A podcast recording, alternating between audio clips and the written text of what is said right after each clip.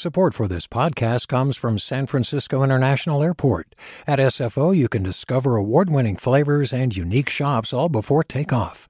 Learn more about what's at SFO at flysfo.com. Hey there, this is Brittany Luce from NPR's It's Been a Minute. KQED's podcasts like The Bay, Bay Curious, Mindshift, Right Nowish, and more all tell the stories of the Bay and beyond with reliable, human centered journalism. They aim to inspire, make you think, entertain, and expand your understanding of the place you call home. Here's how you can support podcasting at KQED.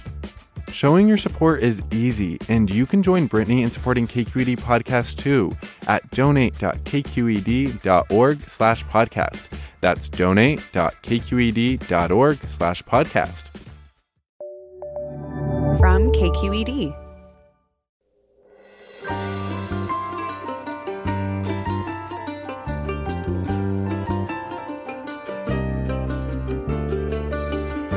From KQED Public Radio in San Francisco, I'm Alexis Madrigal. It's been nearly five years since California voters made pot legal here in our state, but that was merely the beginning of the story for cannabis cultivators who had been working in a legal gray area for years. We'll talk with the mayor of Antioch about how he's welcoming cannabis in, and we'll check in on Sonoma County, which seemed poised to allow more grows before pulling back at a recent county commission meeting. Liberty, water, property rights, that skunky smell, the reality of legal weed sure got complex quickly. And then we'll check in on the Bay Area's bikers, wheelchair riders, and of course, old school roller skaters. Man, the first time I put on a pair of spandex, it was like, oh, oh, freedom. That's all next on Forum after this news. Welcome to Forum. I'm Alexis Madrigal. With the approval of two major cannabis growing and distribution projects, Antioch has put itself on the map as a significant player in the Bay Area marijuana industry. I don't mind being known as the cannabis capital of Northern California, declared Antioch Mayor Lamar Thorpe, citing the jobs that it would bring to the eastern Contra Costa County town. Meanwhile, Sonoma County has set aside a proposal to ease restrictions around growing cannabis and entered into a study phase to analyze the environmental impacts of that ordinance. We're joined first by Mayor Thorpe. Thank you for coming on. Absolutely, my pleasure. Thank you for having me. And we also have David Downs, California Bureau Chief for Leafly.com and author of the Medical Marijuana Guidebook. Welcome. Thanks, Alexis. Mayor Thorpe, uh, let's start with you. Why don't you just tell me about the plans for cannabis cultivation out there in Antioch? Uh, well, we uh, just approved our second um, second indoor uh, cultivation uh, business, and so uh, our first one was approved a year or two ago. It was Contra Costa Farms, uh, and they're projected to have about uh, 98,000 square foot dedicated square feet dedicated to uh, indoor cultivation. Uh, and our second location, um, this new uh, Kmart building is going to be at about 95,000 square feet. Of, and, and not all of it will be dedicated to cultivation. And a few months ago, we approved a new the expansion of Delta Dispensary uh, for cultivation, and they'll they'll be at uh, 7,500 square feet. Uh, so we're we're moving along, and we're pretty excited about it. So the most recent one in the in the Kmart, this basically took a a shuttered Kmart and is installing a big like grow and manufacturing and distribution facility. That's what's gone in there. Correct. It's so it's going to be um, a host of projects that we're going to have uh, dedicated to uh, to cannabis. So pretty exciting given uh, given how retail has uh, has not been coming back. This has been an old facility that uh, that was a Kmart before. It was struggling to get by, but uh, we found a new use for it. Yeah. As we're finding new uses for for different uh, for cultivate, excuse me, for cannabis uh, throughout Antioch. I mean, a lot of these locations where Coco Farms is was is an old industrial site. so we're pretty excited that you know they're reusing reusing 9.2 acres of old industrial location uh, for cannabis. Yeah. What's the reception been like in the city? Are there people opposing the new operations? You know, in the beginning, when we started the process of exploring uh, cannabis and bringing it to Antioch once Prop 68 passed, uh, there was certainly a lot of uh, misunderstanding, uh, a lot of um, confusion about cannabis and what that meant for the city. And so, of course, when we started studying this issue, uh, there was, you know, very loud opposition but the reality is, it was a, a, small minority given when you look at the numbers of how Prop 68 passed throughout California. As we look specifically at Antioch, it passed overwhelmingly, and so we thought it was our in our best interest um, uh, in looking into it on behalf of the people. Yeah. So uh, the the vote started three two. So bringing cannabis to Antioch was a three two vote. Now you can't find anyone on the city council who's willing to vote against cannabis. What's the effect on the city budget of these big cannabis operations? You know, Coco Farms isn't fully built out. Uh, Delta Dispensary is operating. These are you know these are still relatively small dispensaries, uh, and they're generating a little over 1.5 million for the overall general fund. Uh, and so we're pretty excited that uh, as they as they enter into their phase of, of, cultivation, you know, we'll be adding a new fee, and that'll be around uh, square footage uh, and, an annual fee for, for, cultivation. So it's having a, a huge impact on, on the general fund, but more importantly, it's having a, a huge impact on jobs. Facilities like these trigger uh, uh, uh labor peace agreements. And so we're talking about jobs that uh, pay above the minimum wage, offer benefits uh, to their employees. And so we're pretty excited about the infusion of economic, economic growth in the city. And, and how about you, Mayor Thorpe? Have you always been a supporter of cannabis? No, I voted against Prop 68, uh, believe it or not. Uh, and now I'm probably cannabis's biggest uh, cheerleader. Uh, and it was, you know, it was my own personal feelings about um, legalizing legalizing cannabis and and my own upbringing with biological parents who who uh, struggled with drug addiction uh, and my views of how I saw, you know, cannabis as a gateway drug. And uh, clearly that was not the case as uh, it was uh, obviously my parents' background was much more complicated than just one day waking up smoking weed and becoming an addict. Mm-hmm. What, what changed your mind? Uh, I took, you know, um, I took the time to study. I was looking for reasons not to have cannabis in, in Antioch. I, I, truly was. And, uh, but as I learned and explored and, and realized, man, uh, this hysteria around cannabis, you know, with uh, this idea of crime and uh, the idea of bringing down your communities, you'll find more uh, more crime around your local Applebee's because of the alcohol that they serve inside of them than you, than you would at a dispensary. And, and I think our notions of you know really having cannabis underground and and having folks you know sell weed on the corner, uh, those ideas and those notions c- kind of swept into the overall cannabis discussion. And so, of course, those bring out genuine fears in people. Yeah. What's the uh, next step for you in this kind of cannabis oriented business development? Uh, right now, we're looking at how we can expand uh, what we call the green zone, which is the cannabis overlay. So, the cannabis committee will be coming back to council in late July, I believe, uh, with some recommendations as to where we can expand.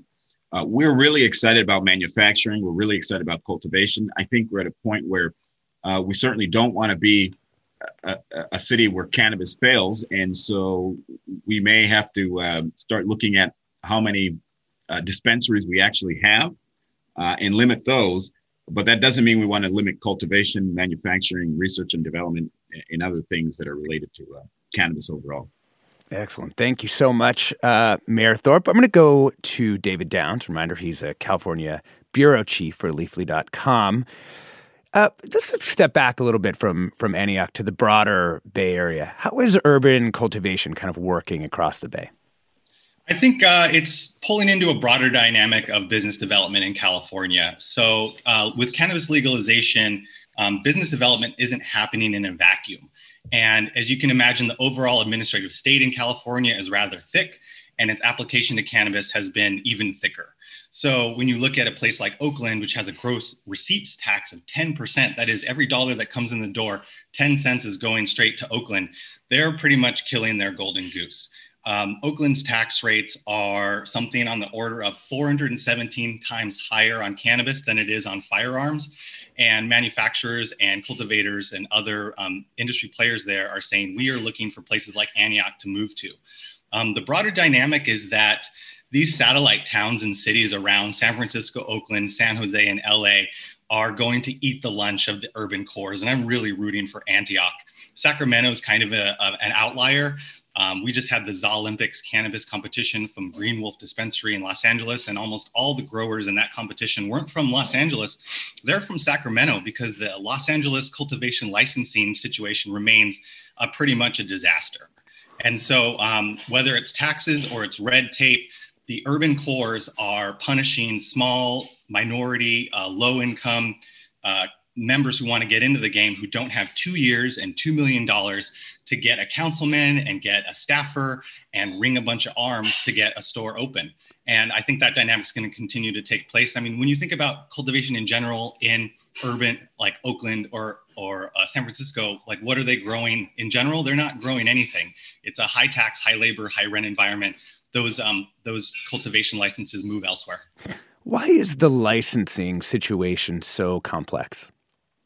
Because we're regulating cannabis like plutonium and we have uh, you know a really thick old administrative state in this country in this state um, specifically the you know the left wants to worry about water and environmental impact and the right just doesn't like cannabis. And so the two have made bedfellows with regard to slow rolling implementation of cannabis licensing. One crazy factor is that a lot of ag folks don't want cannabis to even be considered a crop um, so they it doesn't have any of the right to farm laws or, or privileges that apply to any normal crop. And then when you look at the green zones inside of cities that do allow cannabis, you're talking about 1% or 2% of the total square area of that city. Now things are just starting to loosen up. You know, we just legalized in 2016, sales started in 2018, it's 2021. Cities move at a snail's pace and they're slowly turning that aircraft carrier toward these jobs. Um, what we're seeing in 2020 was that cannabis um, comprised 57,970 full time jobs in California, the number one market in the US. And that number doubled. It was about 23,000 uh, up oh, a year over year for $3.7 billion in legal sales. Um, and really, the black market's still four times bigger. Hmm. Is there any major state legislation that could sort of uh, affect this kind of cultivation, you know, either encouraging it or discouraging it? There's efforts to lower the cultivation tax. And the big thing right now is to try to ease the environmental review around these cultivation licenses. When the voters went to the ballot box in 2016, they said, let's get this party started in 2018, come hell or high water. Well, the cities and counties that got it started did so by kind of doing an end run around CEQA and their EIRs, that is the California Environmental Quality Act, and their environmental impact reports. Those reports are still due. And so right now the governor is kicking out 100 million to cities and counties to finish those EIRs just so those provisional licensees can stay open. If those licensees uh, provisional licenses expire, the industry kind of um, like pauses until that can get done. Got it. We're talking about the state of play when it comes to growing cannabis. Earlier, we were joined by Antioch Mayor Lamar Thorpe. Still with us is David Downs, California Bureau Chief for Leafly.com and author of the Medical Marijuana Guidebook. We are later in the show. We're going to be talking with about Sonoma and rural cultivation. Um, but the, Robert, a commenter, wants us to talk about indoor uh, cultivation and the energy costs, the huge water energy costs for indoor cultivation when using energy efficient lighting. We're going to be talking about that after the break, and we want to hear more from you. Have you tried to cultivate cannabis? What obstacles did you encounter? Should we make it easier to grow cannabis? Give us a call now at 866 733 6786. That's 866 733 6786. You can also get in touch on Twitter and Facebook. We're at KQED Forum or email your questions to forum at kqed.org. We'll be back with more after the break.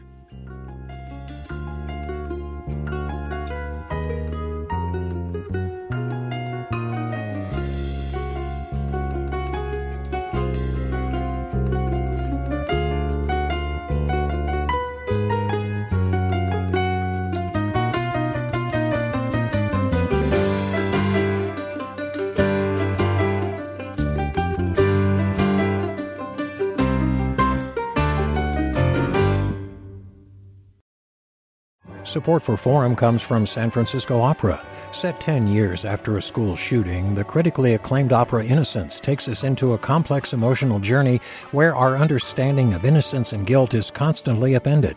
Kaija Saariaho's ethereal score collapses the past into the present as a community of survivors grapple with how to move forward. Don't miss the highly anticipated American premiere of Innocence, June 1st through 21st. Learn more at sfopera.com. Welcome back to Forum. I'm Alexis Madrigal. We're talking about the challenges and opportunities in the cannabis agricultural space. Earlier, we were joined by Antioch Mayor Lamar Thorpe. Still with us is David Downs from California Bureau Chief for Leafly.com and author of the Medical Marijuana Guide book.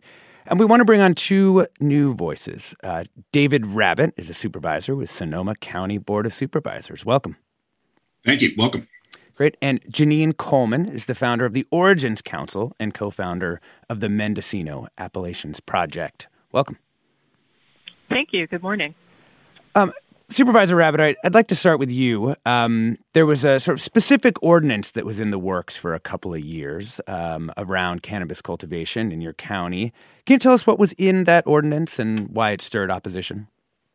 Sure. And I think it, it's important to understand in Sonoma County, you know, I think we've been in the forefront in allowing commercial um, cannabis cultivation in the rural areas. And uh, we have um, well over 400 permitted uh, application or sites right now operating, 460 in fact. So Sonoma County's challenges revolve around land use for commercial cultivation and really uh, trying to avoid conflicts with, with certain neighborhoods. And so what happened, what was proposed after three planning commission meetings was the third update to an ordinance that would streamline some things, um, but you can't streamline everything, as, as Mr. Down said, without a thorough environmental review. And uh, we were going off of a mitigated negative dec, which is a less thorough review than an environmental impact report. And it, it can only push you into more restrictive areas, not less. So it became apparent uh, that we needed to stop, take a time out, and go back and do that EIR. It, it's something that I've been advocating for uh, in the minority for years uh, because what we really did was about two years worth of work in eight months. We got something out there really quickly, and I think that we've been paying the price since. Uh, with that said, I think there are dozens and dozens of locations, hundreds of locations in Sonoma County where you can grow commercial cannabis and not bother a soul. And we, it's our job to point uh, the applications uh, to those sites um, going forward. What are the specific environmental concerns that you're thinking about? Oh, they vary. Um, you know, I think for sure it is um, uh, right now in the year of the drought, it's groundwater, surface water, all the water management issues. Biotic resources is, are big in, in this county. We have a lot of uh, endangered species that need to be uh, taken into consideration. Certainly, our county, again, fire safety um, standards, grading, uh, outdoor lighting, aesthetics, um, you know, you name it uh, these are not small projects in the total, and it's really the cumulative impact of all the projects. This last um, proposal had uh, up to, it would never have gotten there, up to 65,000 acres. But even if it was a, a third of that, that's a significant amount of land that truly needs to have a thorough environmental document behind it. And I think that environmental document would actually make it easier for the uh, applications to go through. Right now, it's become uh, very convoluted, expensive because they're required to produce so many um, uh, uh, reports on these different issues individually on their properties. As I understand it, don't cannabis cultivators have to actually report more about their water use than other agricultural users? They do with, with our ordinance. Yes, their groundwater is monitored. Um, it, it, with the exception of we have four water availability zones in our county. Two of those zones require uh, hydrological reports and monitoring. Two do not. And of course, this year with the uh, with the drought, um, water in our county, we have 14 separate basins. Uh, I like to tell people it's we have a fractured and splintered aquifer. So it really matters where you are, um, and it, it's a concern certainly for rural residential users. Sonoma County also has a lot of parcels. Um, we, are highly parcelized, so you have a lot of conflicts with um, uh, surrounding property owners and really again i go back to that the overall arching problem that we are trying to solve is where are the appropriate locations um, and they're and the truth of the matter is they are getting pushed further and further out onto larger parcels uh, because there's less conflict with with neighbors on all these different issues. Um, Mayor Thorpe, I want to ask you uh, one quick question just about the energy and environmental impact of the indoor grows. Um, have you do, you do, you have any particular requirements um, from the cannabis cultivators there in Antioch? Uh, no, um, although it you know did uh, create a lot of uh, delays in working with PG&E and and trying to get uh, power set up. I mean, it was it's an enormous amount of power that's being generated uh, to uh, to supply these uh, these facilities. Uh, on the water impacts, I'm not sure uh, we're, we're going to see that because it's a very sophisticated process. well, it's a very sophisticated drip system that they use for indoor cultivation. I saw Contra Costa Farms has Rio Vista Farms across the way. And, and so we haven't seen any challenges there. But on the energy front, again, um, it's a lot of energy to power these facilities. Mm-hmm, mm-hmm. Thank you, Mayor Thorpe. We'll let you get back to uh, running the city. Thanks for joining us. Um, we've got a comment from Nathan, who feels indoor cultivation is one of the worst environmental choices. Uh, for decades, indoor was the only option because of the threat of law and imprisonment. Shouldn't we be encouraging the use of the sun and other responsible environmental cultivation practices? Um, I'd like to uh, ask uh, uh, David Downs, what do you think about indoor versus outdoor?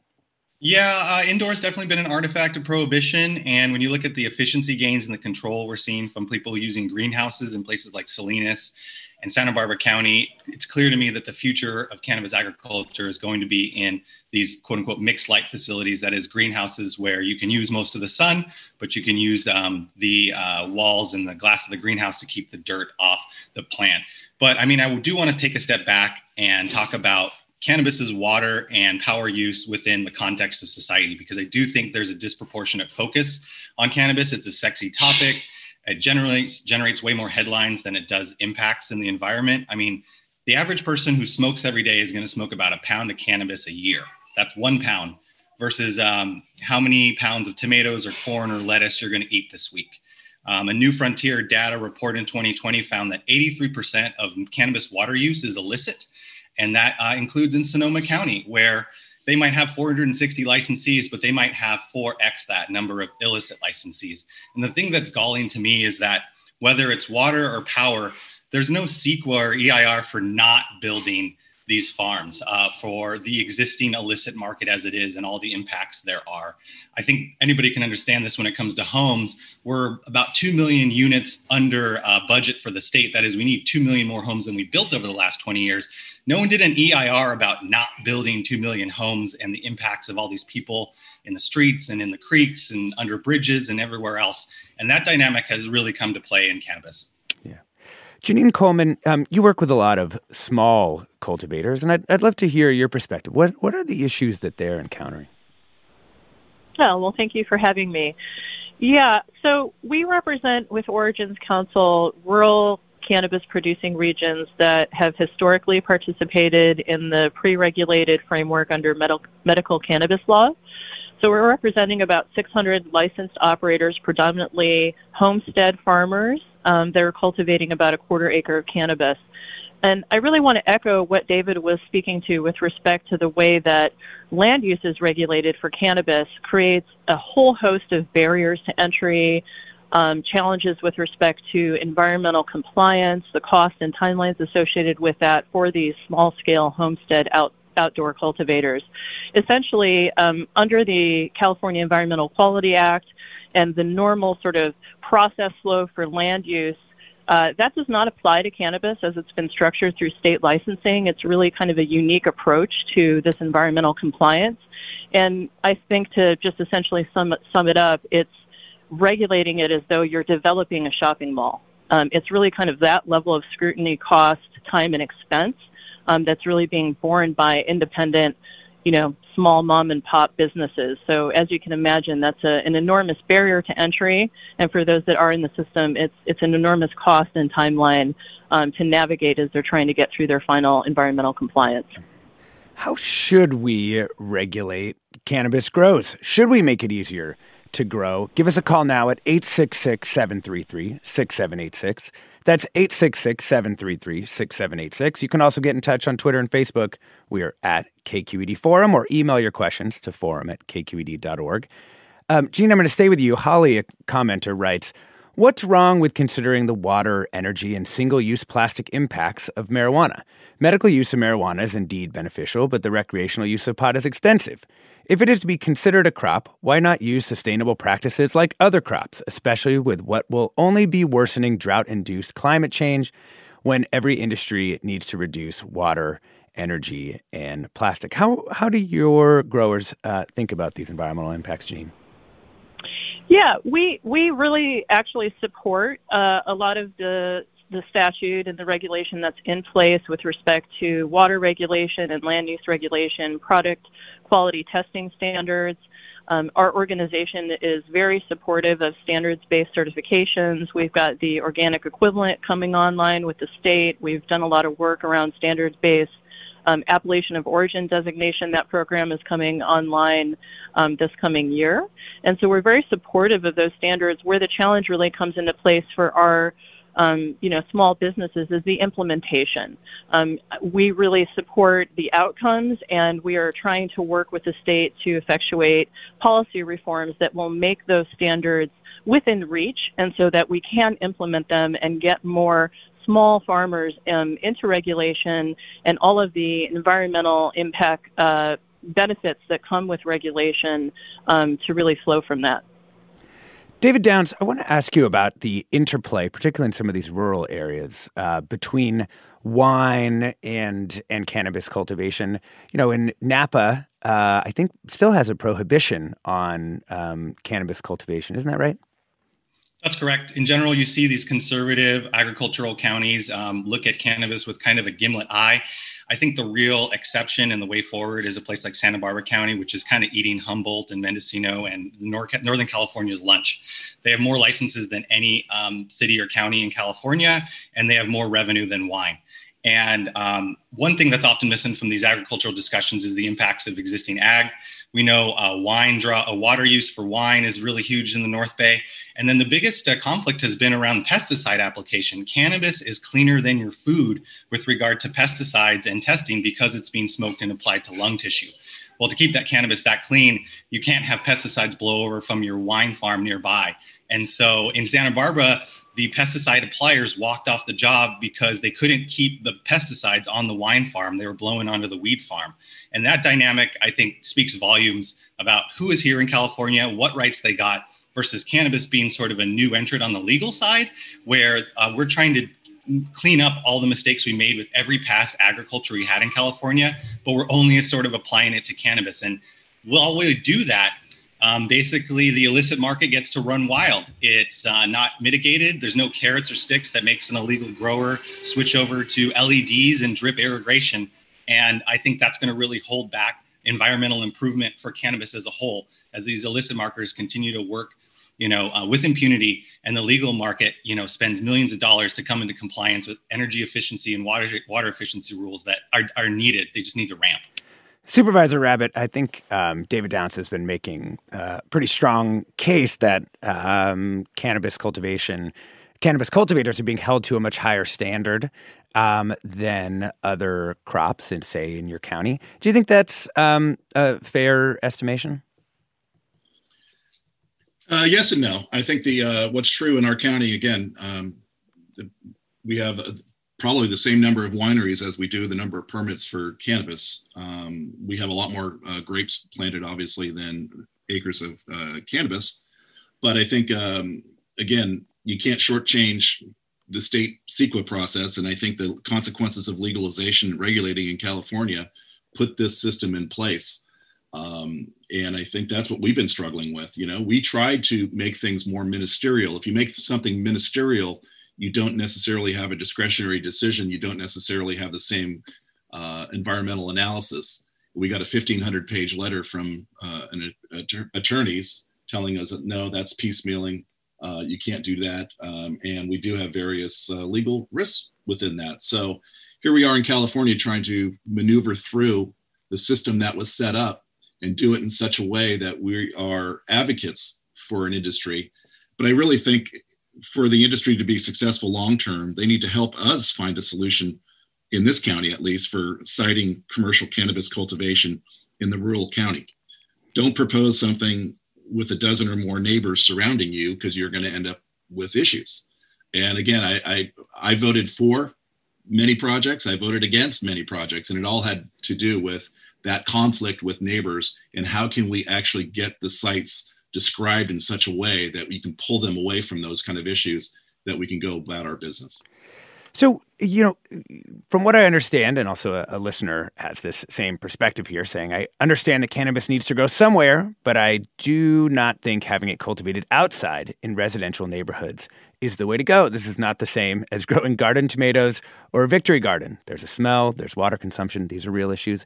I think what I'm, I'm driving at here is the, the sort of property rights battle here seems very very interesting and also kind of kind of new because if you were doing uh, basically any other kind of of growing of a crop you could do it in Sonoma County right? But with cannabis you do have to go this this extra step. Is that right supervisor Rabbitt?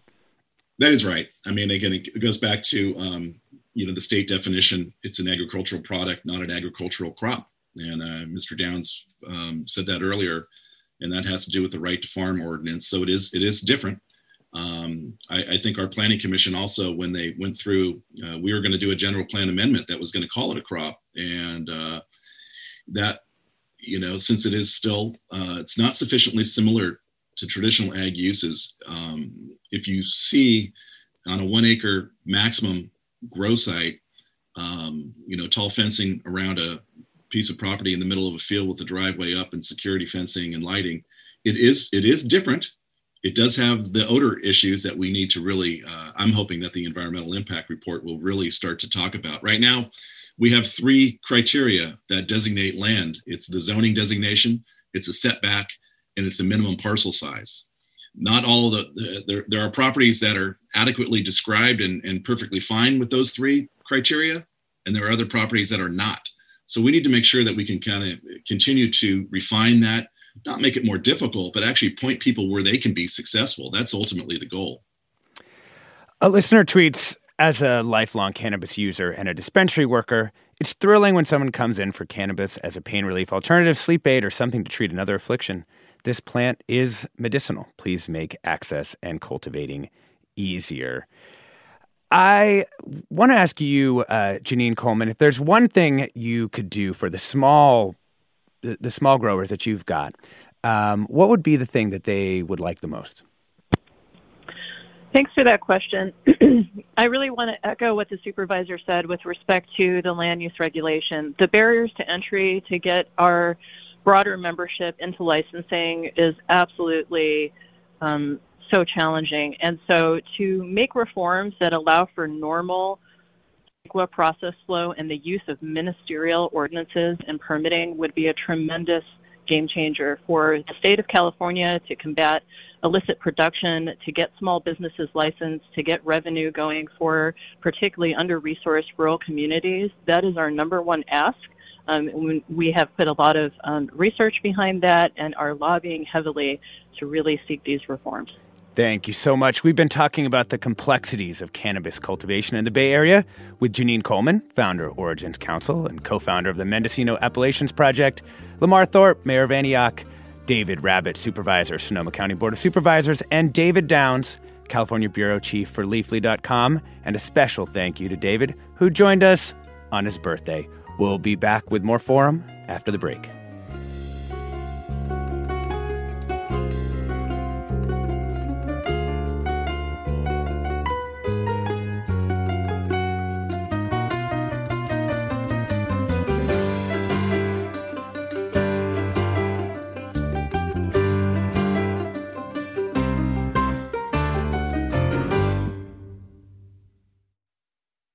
Support for Forum comes from San Francisco Opera. Set 10 years after a school shooting, the critically acclaimed opera Innocence takes us into a complex emotional journey where our understanding of innocence and guilt is constantly upended. Kaija Saariaho's ethereal score collapses the past into the present as a community of survivors grapple with how to move forward. Don't miss the highly anticipated American premiere of Innocence, June 1st through 21st. Learn more at sfopera.com. We've all got those parts of our house where the internet just won't go. Well, if you had wall to wall Wi Fi from Xfinity, you could worry less about dead spots. Because with wall to wall Wi Fi from Xfinity, you get fast speeds, reliable connection in every room, and power for all of your devices, even when everyone's online. That's wall to wall Wi Fi only with Xfinity. Restrictions apply, not available in all areas, actual speeds vary all over the country. We need to improve reading in Wisconsin. Schools are changing the way they teach reading. I'm calling for a renewed focus on literacy. We have gotten this wrong in New York and all across the nation. And it's happening because of a podcast. I think your podcast has changed my life. And I'm going to share this podcast with everyone I meet. Sold a Story investigates how teaching kids to read went wrong. New episodes of Sold a Story are available now.